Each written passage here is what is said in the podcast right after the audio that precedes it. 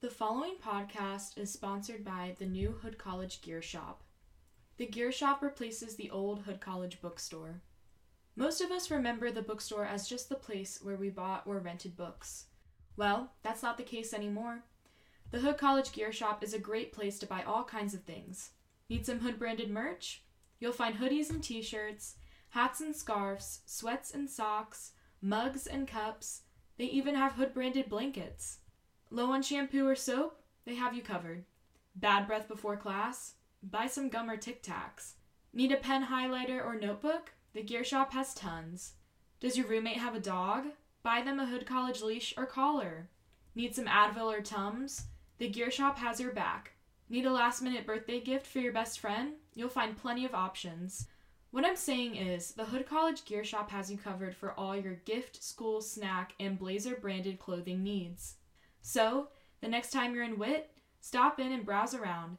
Mention my name, Dorian Young, and the name of this podcast, and that's the Tea Suriel, and receive 10% off your purchase of any Hood branded merch. But listen to the show first.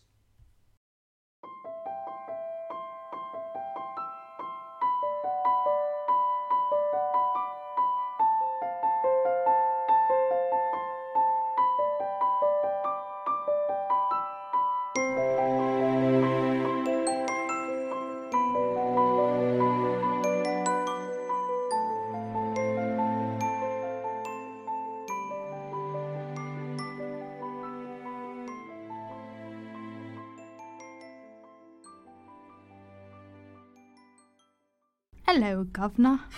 oh, here we are. Hi, everyone. Welcome to the And That's the Tea Suriel podcast. I'm your host, Dorian Rosemarin, and with me today I have a returning guest, Maddie Wilson.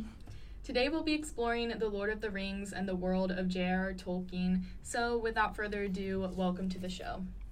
For those of you out there who don't know or have never encountered Tolkien or The Lord of the Rings, from Goodreads, in ancient times, the rings of power were crafted by the elven smiths, and Sauron, the Dark Lord, forged the One Ring, filling it with his cruelty, malice, and will to dominate others. But the One Ring was taken from him, and though he sought it throughout Middle Earth, it remained lost to him. After many ages, it fell by chance into the hands of a hobbit, Bilbo Baggins. When Bilbo reaches his 111st birthday, he disappears, bequeathing to his young cousin Frodo the One Ring and a perilous quest to journey across Middle Earth into enemy territory and cast the ring back into the fires of Mount Doom. The Lord of the Rings tells the story of the great quest undertaken by Frodo and the Fellowship of the Ring, Gandalf the Wizard, the hobbits Merry, Pippin, and Sam, Gimli the Dwarf, Legolas the Elf, Boromir of Gondor, and a tall, mysterious stranger called Strider. Ooh. Tall and mysterious, you say? Mm-hmm. Tall and mysterious. He strides. He does stride. He struts. He struts and strides. That's why they call him Strider. Yeah. so, Maddie, when did you first read The Lord of the Rings, or like when did you first encounter Tolkien's work? This is kind of funny because the first time I tried to read it was in high school, and I watched the movies, and I was like, meh. yeah, I know. I'm so serious. I, know that. I thought they were just okay. I think because I wasn't like fully paying attention, and like Oh, you yeah. know, it was whatever. I just like Mhm. I don't know. I was kind of going through a reading slump too. I, I think I talked about Oh, this in the last podcast. mhm. I was kind of going through a reading slump too. But then I reapproached them in college, and I can't even remember why. I just like decided one day to try them again. I love that. Um, and I watched the movies and like actually like sitting down with popcorn and watching them. Like Mhm. I was like, okay, these are really good. hmm So then I decided to read the books, and yeah, it's been true love ever since. I love it. I love that for you. for me, I kind of grew up like watching the movies because when I was a young little lass, my dad, instead of, you know, I don't know, Power Rangers or something, he, just sat me and Greta in front of the TV and put on Lord of the Rings. So I was watching Aragorn cutting off orc heads since I was like three. And I always loved the movies. I was obsessed with the movies as a kid, and that's definitely contributed to my maladaptive daydreaming. And then I read the books in high school.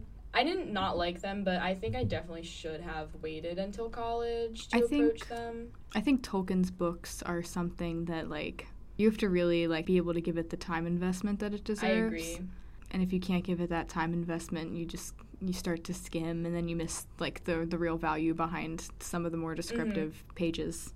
Yeah, because I remember I would literally skip the songs. Like I skip all the songs. Yeah, I know. Dorian. I know. It's okay. I I, I, literally didn't like Lord of the Rings until like three years ago, and here I am mm-hmm. obsessed. So I know. I I would never have thought. I would have thought you were like me. It was just one of those things where in high school I was just like, oh, okay, this is just like a silly fantasy movie, and yeah, I know, I know. How dare you? How dare I? um, but then after like getting to actually know it, I I'm like, it's my favorite series of all mm-hmm. time. I love them yeah, I'm definitely gonna reread them. I think I'm gonna bring them with me like over the summer to read because I'm gonna do so much reading over the summer, and it's gonna be my summer of like rereads. I at think at the beach. Mm-hmm. at the beach, it's gonna be my summer of like rereads. So I'm gonna bring them with me and hopefully take them on again because I've read like last summer I read I read a lot. I read uh Beowulf no not Beowulf. What am I talking about? I, I love read, Beowulf. Sorry. I read Beren and Luthien. I read The Children of Hurin. I started reading like the Encyclopedia of Tolkien by David Day, which I think you have too. And then I have, yes, yeah. I love it. It's one of those that I haven't read all the way through, but like I just open it up to random yeah, pages. Literally, yeah. yeah. And then I also have like Tales of the Perilous Realm, I think, and The Nature of Middle Earth, which is like all the world building, which is one I really want to get into, especially like with my novel and world building. But yeah, that's been my experience. But what were your thoughts and feelings towards them the first time you read them and then have has that changed over the years or has it kind of stayed like consistent? Yeah so i guess i'll talk from when i read them in college because when i started the books in high school i, I really did not get far just because yeah. my attention span in high school was short. Mm-hmm. um, but um, first time i read them i don't know it was one of those things where i've always enjoyed fantasy, but I think like I really started to form a bigger connection to it in like I loved it as a child. I loved fantasy as a child. And then like kind of in my teen years I was kind of like whatever, I don't really care. And then when I got back to college, I was like, "Oh, I love fantasy again." So it was mm-hmm. kind of like reconnecting with oh, some of the things from my childhood that I really loved. Mm-hmm. Um, and reading it just I don't know. I don't even know how to describe it. It just transported me to a different world and it felt nice and yeah, Mm-hmm. I, that's a terrible answer, but no, I just like I just really enjoy the books, and mm-hmm. I'm writing a thesis on it. and I can't say anything smart about them, but I think it's kind of the same. I mean, even though I haven't reread the Lord of the Rings, reading the other works, especially the shorter ones, to be honest, has kind of helped me get back into that world and that writing style. So I think now that I've read the other some of the other books, I can kind of approach the trilogy in a better way than I first did. Yeah, and like the oh here here we go. My brain's finally working. Yay! The attention to detail mm-hmm. and like the deep level of lore that there is, like yeah. that's just something that like yes, I've read other fantasy books that have like very extensive history and world building, but nothing to the extent of Tolkien. Like it feels like you're reading like a true story about some completely different world just mm-hmm. because of how detailed it is and how much history there is behind it. Like I tried to read the Silmarillion once. I'm gonna try again at some point, but it's like like there's just so much detail. Mm. Like Tolkien really thought it all through. Yeah, I've never tried reading the Silmarillion, but I think I want to give it a shot at some point for sure. It feels like you're reading a history book, so be ready for that. My dad told me it feels like you're reading the Bible. it does actually. the first chapter, it's all about the um, um, what are they called? The Valar. Mm-hmm. And when you're reading it, you're like, oh my gosh, this is like, this literally sounds like the Bible, basically, the way that they're describing things. Yeah. So you mentioned your departmental honors paper. Can you talk a little bit about that? Yeah. I you're writing about like Tolkien and his world, so this will be good practice for when I present it. Yeah. Um, I am writing about female characters in The Lord of the Rings and their adaptation from book to film. Um, so I chose three. There are more female characters, but I chose three that are the most prevalent from in the books and the films. So Arwen, Eowyn, and Galadriel.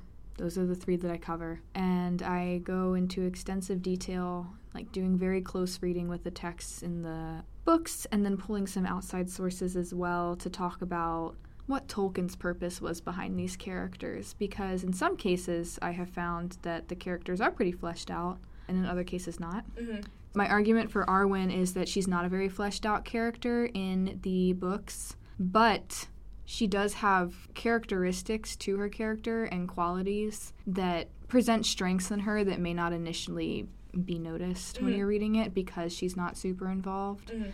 But like her being like a real symbol of hope for a lot of the characters and her choosing to like defy the wishes of her father and of Aragorn even who told her that like she should just, you know, go sail away. Like her really making a decision for herself is clear in the books, even if it's very, very briefly touched on in the appendix actually of the Return of the King. So not Oh, even in the okay. actual storylines. Yeah, that's another that's thing I talked about. Um, and then I just talk about how her in the film they add her in in a lot of ways that Mhm. still like stay true to this character and the strengths that she has, Mhm. and like still adheres to the overall themes that Tolkien wanted to present in the novel. Yeah, because I feel like I've read some of like your paper, and I feel as if in the book, really, you don't get that much of her at all. She's hardly there at really. all. Yeah. Yeah, she's in. I don't even know. Maybe You like, get mo- more of her in the appendix than you do in the Yeah. actual storyline. That's that's very interesting to me, and I wish that wasn't like the case. Well, one great example for her character in the movie is the scene in the book when they are trying to get to Rivendell to save Frodo. Yeah. hmm Elrond calls on the waters to wash away the Nazgul and everything. hmm Instead, they have Arwen do that. Yeah. I and I personally, yeah, I one. personally feel like that's a really good choice for her character just because it's her father's power. Why wouldn't she have it? She literally Yeah. is like a descendant of him. And, Mhm. um, I mean, with the comparisons to her to Luthien in the novel occurring a lot, like you can tell she's a character with a lot of power. She's also Galadriel's granddaughter, which Mhm. I can talk about Galadriel too if you want. yeah. But yeah, I've talked a lot about uh, Arwen, but Eowyn is another one that I talk about. Her transition from book to movie, I actually feel like the movie took away a lot hmm of her character, and I think that literally was just simply due to time constraints. There's only so much they can include in these movies. Definitely. Um, but there's a lot of debate about her ending because she like you know defeats the the Lord of the Nazgul, and then she goes to the Houses of Healings and she meets. Um, oh my gosh, why is his name blank? Faramir. Fa- thank you, Faramir. And um, there's like a whole chapter dedicated to basically her healing process and her deciding that she no longer wants to pursue war and instead wants to pursue a path of healing. And a Mhm. lot of people are like, well, that's like a very sexist ending for her. Mhm. And I completely understand that argument, but I also feel that the themes that Tolkien was trying to present in the novel is that he didn't want war. He wanted like like the ideal life was one of peace, was one of Mhm. healing, was one of, you know, not having to fight. Mhm.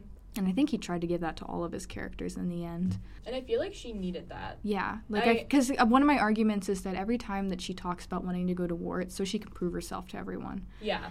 And I think at the end of the at the end of her her storyline, at the end of her arc, she realizes that she doesn't need to prove herself to Mhm. anyone because it's only hurting her more than it's healing her. Yeah, because I always felt that the movie ending, I was like, oh my god, like you said, that's so sexist, blah blah blah. But Like she just fell in love with Faramir. yeah, it was blah blah it was blah. very but like abrupt. But in the books, obviously, you have more time to flesh things out. yeah, so like in the book, like in the movies, Faramir just kind of looks at her, and then the And next scene like, they're in love. Oh, But oh. but like in the in the oh. in the novel, you get to see in the chapter. I think it's the Houses of Healing. I might be wrong, but I'm pretty sure that's no, the I'm pretty sure you're right. you actually like get to see him extend a hand of friendship to her and not just be like oh you're a woman don't go to war like like he like instead like he like explains to her that like i know how you're feeling like i'm in the same place and i'm also trying to heal Yeah, I wish we could have seen them because he very much so was in the same place, Yeah. like with Denethor and trying to live up to Boromir. mm-hmm. And I wish we could have seen that in the film of of them bonding over that because I think that even just something like that would have made a lot more sense. like they i think i think the the books do a good job of showing that they're kind of like on an equal playing field as far Mhm. as their healing journey which which makes like him a good a good match for her hmm in a way that's more uplifting than it is demeaning hmm And then Galadriel, who kind of doesn't really change much from the books to films. Like she's, Not she's kind of the same, yeah. Mhm. Um, which has been rough to write my paper because I'm basically like, yeah, she does the same thing, and, and yeah, not not much changes. But She's the best of she, both worlds. but I love Galadriel because she is a character who is at the end of her arc, Yes. and people are like, Galadriel doesn't really have much of an arc in the books. Like she's kind of just there. I'm like, no. She's at the end of her arc because Galadriel was there through the Silmarillion. She's been alive for thousands and thousands of years. She's had her times to like go through her arcs and go through her journeys and figure things out. The final thing that she needs to do in order to be able to go into the West is to be able to overcome the temptations of the ring. Yeah. And you get oh, to see that yeah. occur Mhm. when she meets with Frodo and Sam and Lothlorien. basically my argument for Galadriel is that she is an insanely powerful character, but she's also at the end of her journey. It's finally time for her to heal and go into the west like all the other elves are. Mm-hmm, So she overcomes this moment when, you know, Frodo's offering her the ring and telling her, like, you can take it, like, you can take it to Mordor, you're much more powerful than me. She overcomes that temptation and then finally is able to rest. And then and then she provides guidance to the rest of the fellowship as well. She doesn't just leave them in the dust. Like she gives them the things that they need and sends them the messages that they need in order for them to be able to go through their own growth and their own journey. Mm-hmm. Um, so I feel like she plays like almost like a, a character of wisdom, you know, and Mm. um, Yeah, Yeah. and I feel like her sending those messages and kind of helping them and guiding them through the whole entire journey is a little bit overlooked in the films, which is why people might be confused about why she doesn't really seem to do much. But I know that, like, for example, when Gandalf comes back in the novels, he goes to Lothlorien first and he heals there, and Galadriel gives him information to send to the to the Fellowship, Mhm. and she also sends him in the right direction to be able to meet again with the Fellowship. Mhm. That doesn't happen in the movies. He just kind of returns. Yeah, so I feel like that is definitely overlooked as well. Another thing is when he heals Theoden when he's under the powers of Wormtongue and everything. Oh yeah, I love that scene. it's super cool in the movies, but in the books, he like recites this like basically almost like a incantation or poem or whatever, mm. and it's all about Galadriel's power. So like I interpreted that as a reader as him calling upon Galadriel's strength and Gal- Galadriel's powers to overcome Sauron because Yeah, um like channeling her yeah. energy. So one- it- one thing when either before or after she overcomes the temptation, the One Ring, she tells Frodo, she's like, Sauron is always prying into my mind and he can't get in. But then she makes another comment, like in that same paragraph, where she's like, but I can see into his mind. Not she said not all the way, but I can see into his mind. So I'm like, Galadriel, her power is so strong Mm-hmm. that the Lord of all evil can't see into her mind, but she can see into his. Mm-hmm. And I always thought that that was super interesting and was kind of an overlooked comment because, like, clearly she has a level of power beyond anything that anyone knows. Mm-hmm. Enough that Sauron is annoyed and, like, is trying to pry into her mind. Yeah, And I just think that's cool. what a badass. So, what's your favorite aspect of Middle Earth, and what's your least favorite? Ooh. Aspect in, like, what? Like, just. Just anything. I'm a nature girl at heart. I spend Mhm. all of my time outside. Mhm. So I really, really love the settings, like the Shire, Rivendell, Mirkwood, Lothlorien, Rohan, all of it. I just really love the scenery described in both the books and, you know, displayed in the films.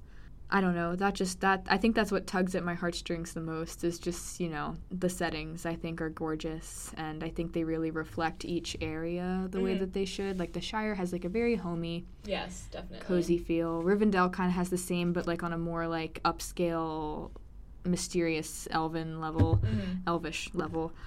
I just like that each setting really matches the energy that the people and like the different Races. societies, like yeah, Mhm. um, displays. So I think that's really cool. Oh, I was gonna say my least favorite. I wish there were more women, and this is coming from a very deep lover of Tolkien and someone who thinks that he did write some very good female characters. There should be more. I agree, 100%. You should be in it. Me? You should write Madeline Wilson. Go back in time. Be like, yo, I think a character named Maddie would be really cool in this book. Winky face. Okay, I think after doing a lot of work with other texts besides The Lord of the Rings, I really like the lore and I've really taken a lot of what he did with Middle Earth and applied it to my own writing.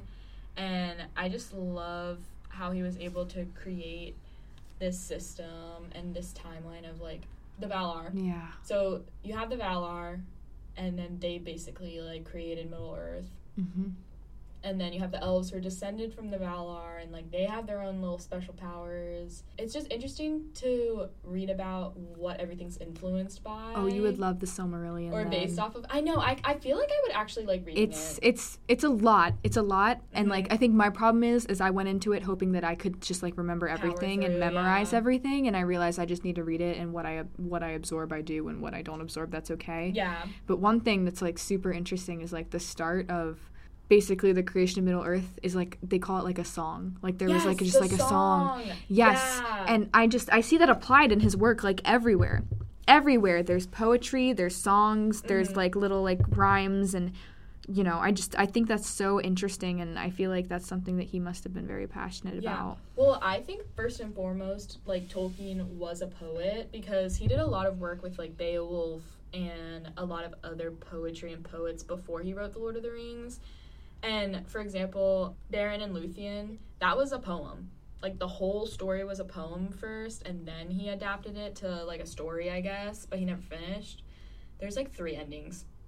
Really? Yeah, there's like three endings to that. Oh my gosh. It's kinda crazy. Wow. but it was a poem first Yeah. so it's just really interesting Like this really was his life's work. I'm sorry. yeah I no yeah. it really was which is yeah but i think just being able to combine so many aspects of life and different cultures and different mythology and beliefs and all of that into a whole new world that seems uh, completely its own is really very interesting probably my favorite aspect. Least favorite aspect? Hmm. I mean i'm gonna go with the same as you because i appreciate what he did as a fantasy writer in the 1900s and being kind of the first of that genre to really push it forward because it was like him and then you have C.S. Lewis Yeah.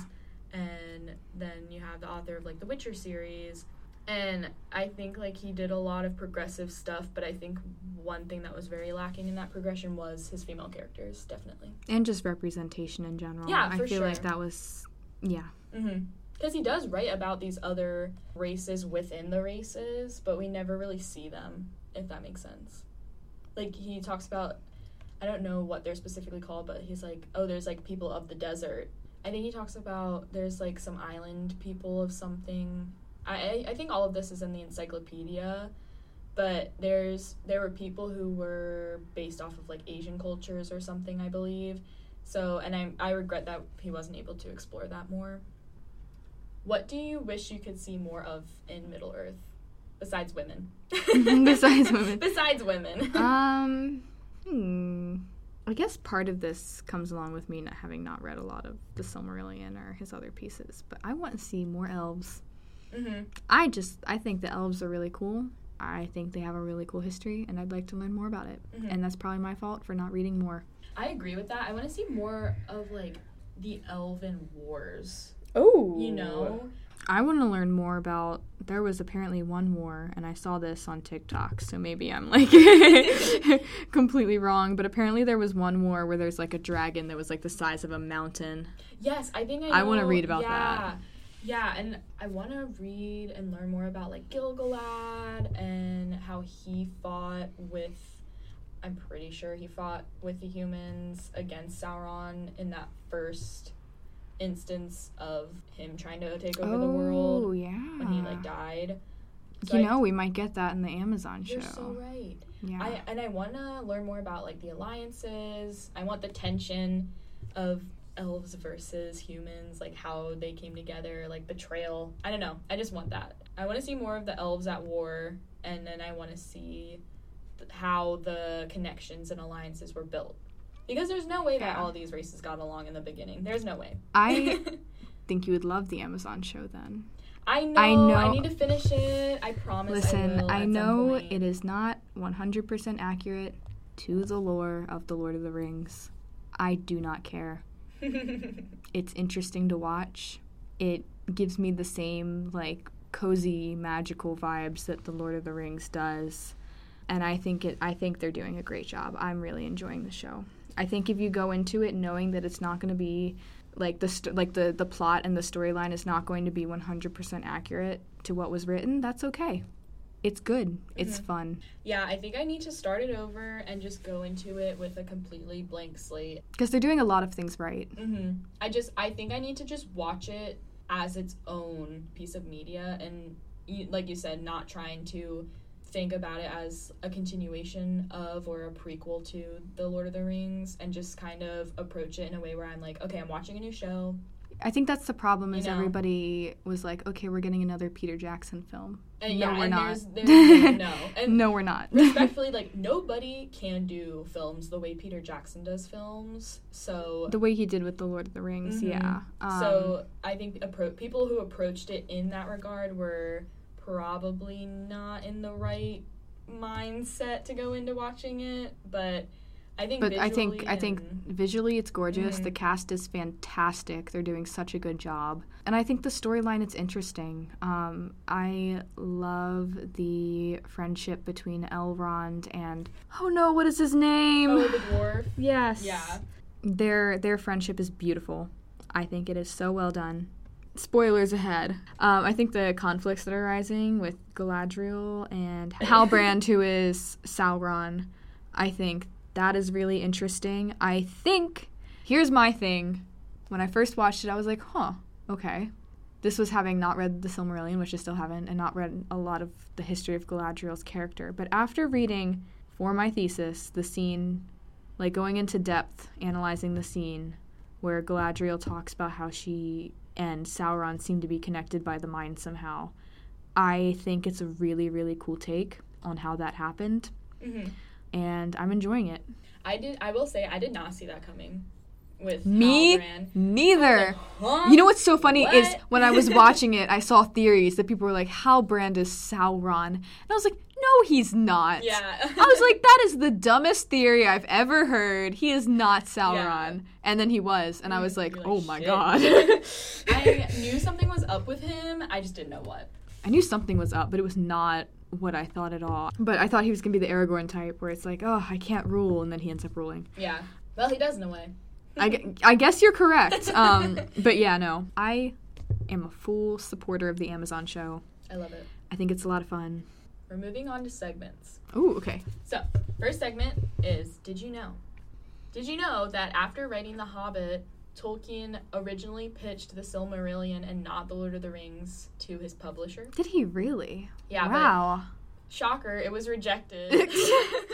but it was actually rejected because they wanted a story that was centered around hobbits. yeah, because the Hobbit did so well. Are like no hobbits in the Silmarillion, basically. Yeah. So that's when he ended up writing. I thought they the were gonna be like, dude, this is a textbook, not a story. I mean, probably. In a good, it's it's a good textbook Yeah. though. If you're if you're super into the Lord of the Rings, you want to know all the Mhm. history. Did you also know that The Lord of the Rings wasn't supposed to be a trilogy?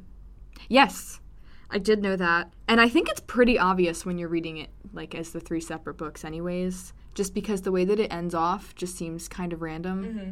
I feel like when novels are originally intended to be a trilogy, there's a very solid ending for each Yes, one. definitely. Like things wrap up, there might be a cliffhanger for the next one, mm-hmm. but like whatever arc was going on in that one book, it's, it's, like completed. completed. Tolkien's no, it just it just goes straight through. Yeah. Which is not a bad thing. It's fun. well, so it was written as a single book, but the size of it, it was a, like a thousand pages. They they still sell it as a single book sometimes I in saw- some places too. I remember one kid would read in my middle school class. There was one kid who would carry around oh my gosh, me too. book, and I was like, "Why is it one book? It's supposed to be three. But basically, the size of it and the fact that there was a paper shortage in the UK during World War II, it made the publishers have to break it up into three parts, which eventually became The Fellowship of the Ring, The Two Towers, and The Return of the King. And then lastly, did you know that Tolkien started a sequel to The Lord of the Rings, but he never finished it? No. I know. Oh my No, gosh, yeah, that would have been so- really cool. What was it going to be about? It was given a tentative title that was called The New Shadow, and it was supposed to take place a hundred years after Aragorn's death, and it would have involved a cult that worshipped Sauron. You know what? Hearing that, I'm kind of glad it didn't work out. what? I want it. I want it right now. A cult? That would have been kind of cool. Yeah, but there's something really wonderful about the ring being destroyed and just peace being brought to Middle Earth for forever. You're right. You're right. And I know that's lame because realistically, peace can never be brought to anywhere for forever. hmm With what Middle Earth means to me and like what the stories feel to me, I like that there's just a very traditional and then there was peace at the end. Yeah, that's true. It does feel very like warranted. I think I would have just liked to see how Aragorn's son and Aragorn and Arwen's son oh, like developed as right. an adult. yeah, because Arwen fades away after Yeah. Aragorn dies. and and he since he is a descendant of Numenor, he probably would have been like Aragorn was. He, he would be About probably like Aragorn's 80, age, yeah. 85, but he would still kind of look like he's and like his 50. mother would be an elf, so hmm Ooh, oh my god! And he would have the option to become an elf or stay human. that's tr- Whoa! Whoa! Now I want answers. Yeah, Okay. I'll write them. Thank you. okay, next segment is if you could. Okay. So if you could live in Middle Earth, where would you live? Rivendell. I love it. 100%. percent Mhm. It seems like the most cozy place. I would sit by a waterfall and read books all day Mhm. and eat lembas bread. It just seems like a very safe, happy place. So Yes. that's why I like Rivendell. Mhm. I think I would pick Mirkwood. I mean, Legolas's dad is. I mean Legolas. No, I'm just kidding. I, No, I you're would not. pick I mean, not really. I would pick Mirkwood because I like the forest and I want to be an elf, but I want to be a Mirkwood elf and I'll come visit you in Rivendell. I would choose Mirkwood if it wasn't for those huge spiders. No, yeah, I was like, let me go after. Listen, I saw a spider like this big the other are- day. Like two inches. Oh my god. Maybe a little bigger than two inches. Mhm. But um I screamed. I would die. It was rough. I was scared it was gonna jump. I don't even think it was a jumping spider. Was it in your house? It's in bedroom. Ew. Yeah, it was No. awful. Okay, sorry. No, that's you're my good. that's my upsetting story for mm-hmm. today. I'll live in Mirkwood after there's been an exterminator. oh, very Thank smart. you very much. if you could live in Middle Earth, what race would you be? We already established this, but it's fine. Elf. For sure. For sure. like literally, I don't even know if elves shower. They're just perfect all the time. Yeah, yeah, literally. okay. If you could be a part of the fellowship, what role would you play and what would be your weapon of choice? oh, okay. I would choose a sword, just because I think swords are fun. hmm And what do you mean by role? Like, like. I don't know, like Aragorn's a ranger and Boromir is like the son of Denethor. Yeah, He's, you know what? Okay, I think I would want to be the role of like the person in the group who like when things are like really rough and everybody's really tired, you know, Mhm. I keep things positive if that makes sense. Like Mhm. like when they're like trekking up that mountain in the snow. Oh God. I want to be the one that's like, "It's okay, guys, we can do this." And they're Mhm. like, "Yeah, we can." would Like be that person. Yeah. I would not. I'd be like, Oh. "Oh my god, get me out of here." it's a thought that yeah. I think my weapon of choice. Hmm. I would want like twin blades. Like Ooh. Ooh, like, sword- Riding on like a horse, like like oh, what did Th- uh, Thranduil do in that one scene where he's like battling people with his two swords and yeah. hmm On his elk. And then what role would I play? Um, I don't know. I was gonna say healer, but like Aragorn already basically is. I would be the therapist. You'd be the therapist, and I'd be the positive light. Yes, then- there we go. Perfect. We'd be the reasons that nobody in that fellowship loses their mind. yeah, yeah, literally. If you could ask Tolkien one thing about Middle Earth, what would it be? What does Aragorn's sons choose? I was literally gonna say that. Um, happens to or does he even get to choose because Arwen chose the life of a mortal? Oh my god, you're right. Hmm. Whoa. Yeah, I would ask that too. Because, I don't know. Wouldn't she technically still have elven blood? But also, if she does choose the life of a mortal, would he be born a mortal? I don't know. Yeah, I would ask him that too, for sure. I sure. would ask him that. I mean, we could ask the the Lord of the Rings guy on TikTok, Oh Don. God, yeah, we should. We should. I'll be like, hey, He's so question. Okay, I'm gonna go with that. So, if you could read a book or series about a single aspect of Middle Earth, what would it be Ooh. and why? Ooh. So, because Galadriel is so heavily mixed into so much of the lore of The Lord of the Rings, I want a book that just details everything about Galadriel. Like her POV. Like, yeah, I could do her POV, but also just a book that's like, okay, this is Galadriel's entire timeline in detail, Mm-hmm. extensive detail. Mhm. Because I think she's awesome. I think I would do that, but with Legolas because I want to know who his mom is, what happened to her, Oh, that was so tragic. her like his childhood, growing up in Mirkwood and like with his dad, And then I also want to read about him and Gimli going into the Undying Lands and after that. Oh, that's a book I would love. A book about what's going on in the Undying Lands. Because I know it's just all like happy, chill, but I just want to know like, Mm-hmm. are they all sitting over there like drinking tea or what's going on?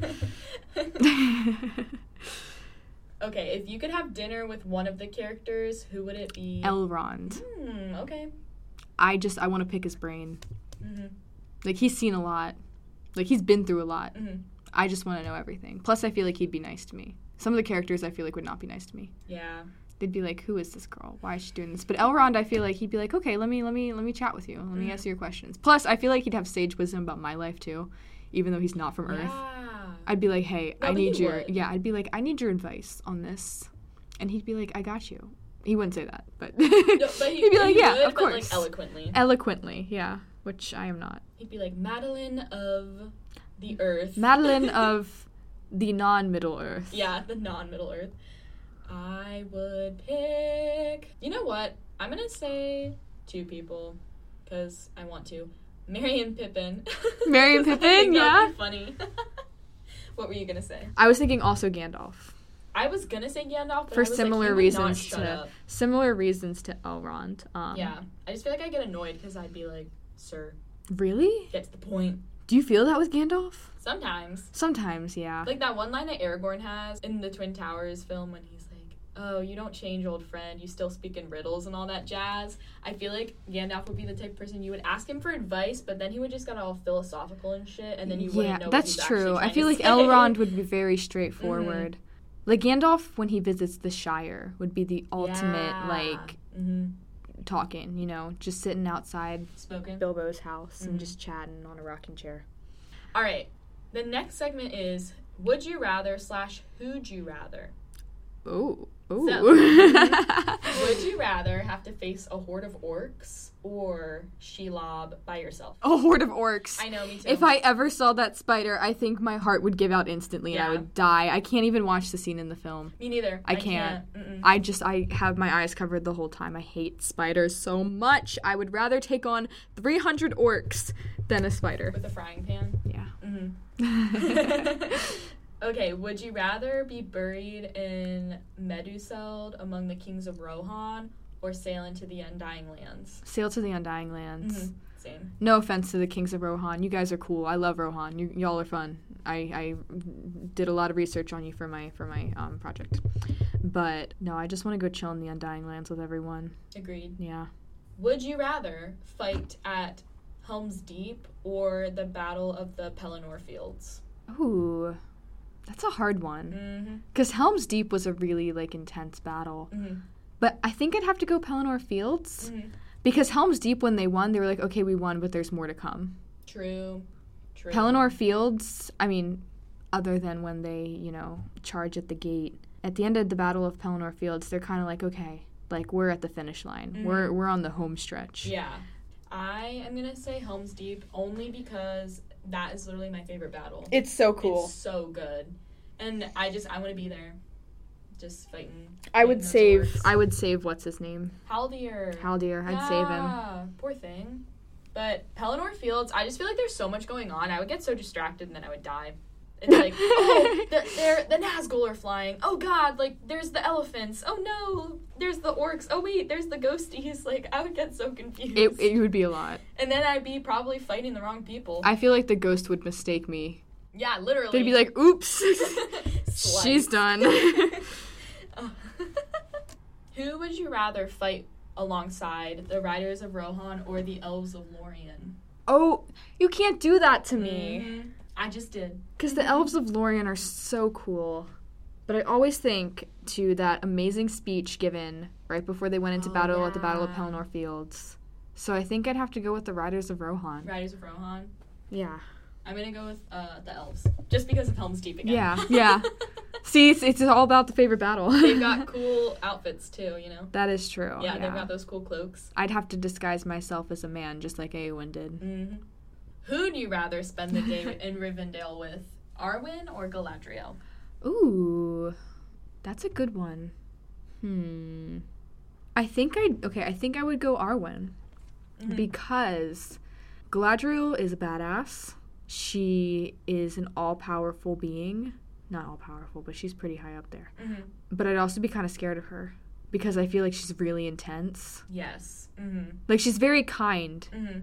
And she's very generous, and I talk about that a lot in my paper, but she's also extremely intense, and I think that would freak me out. Mm-hmm.